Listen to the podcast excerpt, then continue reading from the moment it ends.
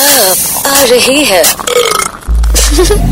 डकार Hello, I'm Geetanjali on my food podcast Dakar.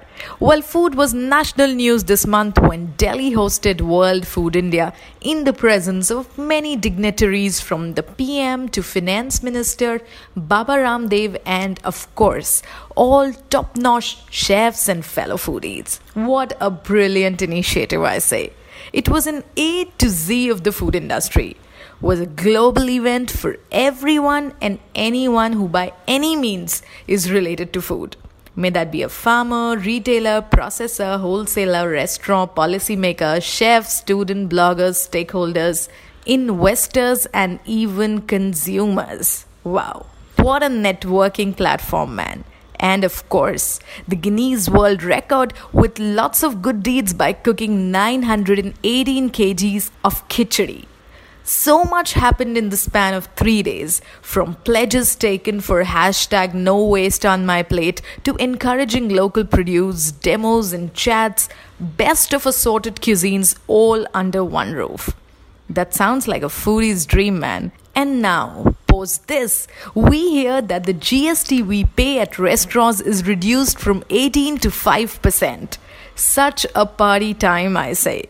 So, to talk more about this and to give first hand information about this event, I have with me the very talented chef Abhishek Gupta, who was not only behind the jugalbandi of food happening at the World Food India stage, but also a part of the famous khichdi making process. Let's welcome Chef Abhishek Gupta, executive sous chef from the Leela Ambience Gurugram. Mic check one two. Pet Puja. Bhandar. Welcome on my podcast, Chef. Assuming last weekend was on toast for you, we Bombay foodies are dying to know about what exactly happened at the World Food India, considering it was one of a kind food event initiated at such a massive scale.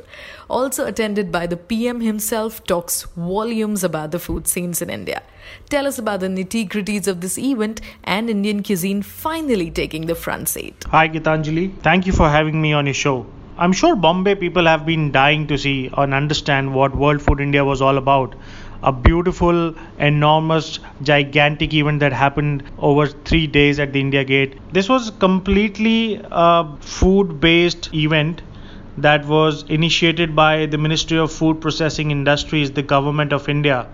I would say it was a gateway for Indian food economy, an opportunity to showcase connect and collaborate. It was the largest gathering of investors, manufacturers, producers, food processors, policymakers, and organizations from the global food ecosystem. It not only aimed at providing opportunities for both investment and trade in food processing sector but for also encompassing the entire food spectrum for production to consumption. Yes, I heard uh, Prime Minister Modi talking about high volumes about the food scenes in India. Let me tell you one small important thing. India has been always in the front run when it came to Indian cuisine. It is just that what we were looking for a bit more showcase of our cuisine, a bit more understanding of our cuisine because our cuisine is completely diverse. It changes every 50 odd kilometers as soon as you travel from one place to another in India, the cuisine changes.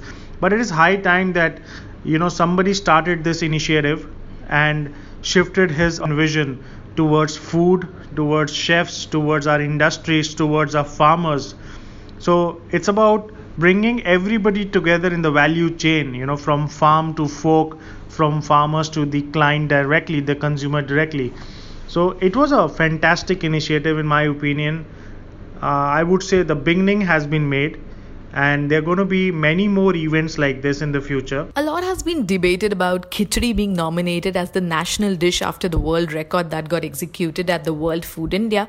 Khichdi, although, has been uh, the most economical, versatile, and comfort food. What do you think about that? I mean, um, also, you were a part of that record. How did it feel? Well, yes, khichdi was one uh, eye catcher of the event. It was a fantastic record holding achievement by the Padma Shri awardee chef Sanjeev Kapoor himself in liaison with the Ministry of Food Processing Industries, Government of India. Uh, I think khichdi has been definitely the most economical, versatile, and comfort food. But khichdi has been connected through history in various different forms in various different regions. From the comforting food khichdi to the royal khichdi's to the birbal ki khichdi that everybody knows.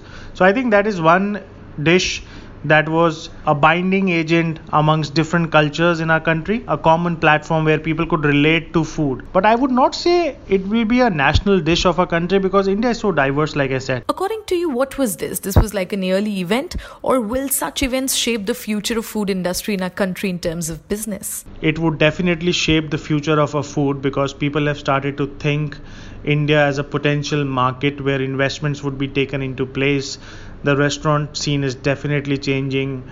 You have a lot of different segments opened up where people have started to invest in our country. Uh, if you see a lot of international countries around people have made food the center point of their economy. So whenever you plan to travel outside india or within india the first thing after you choose your city is you think what kind of food are we going to eat?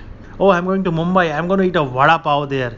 Isn't it fun you know? The food is one thing that is super connective into our daily lives. So I feel uh, such events will help us to streamline and always look forward to. One more thing, chef. Food is now under lifestyle category. Like restaurant business are getting fancier with every passing day. Should we see chefs as hero in coming futures, considering girls in our countries always have the hots for men who cook? Well, yeah, of course, food is into our lifestyle category, and I completely agree with you. Restaurant business is getting fancier with every passing day. I would say chefs are chefs.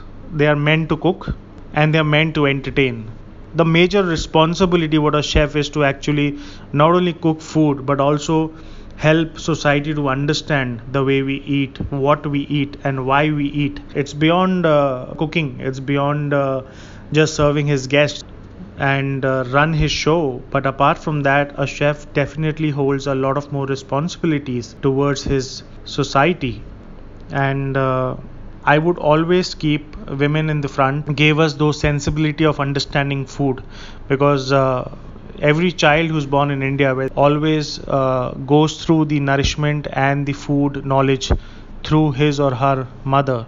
So I think uh, females are definitely the backbone. Uh, chefs are yes chefs, but heroes I would uh, not consider them as heroes. Thank you so much, Chef, for being on this show. Thank you. Thank you, Gitanjali. Guys, as you all know, you can listen to my podcast Dakar on iTunes for iOS users and for Android on Book My Show Jukebox. Also available on Audio Boom and SoundCloud.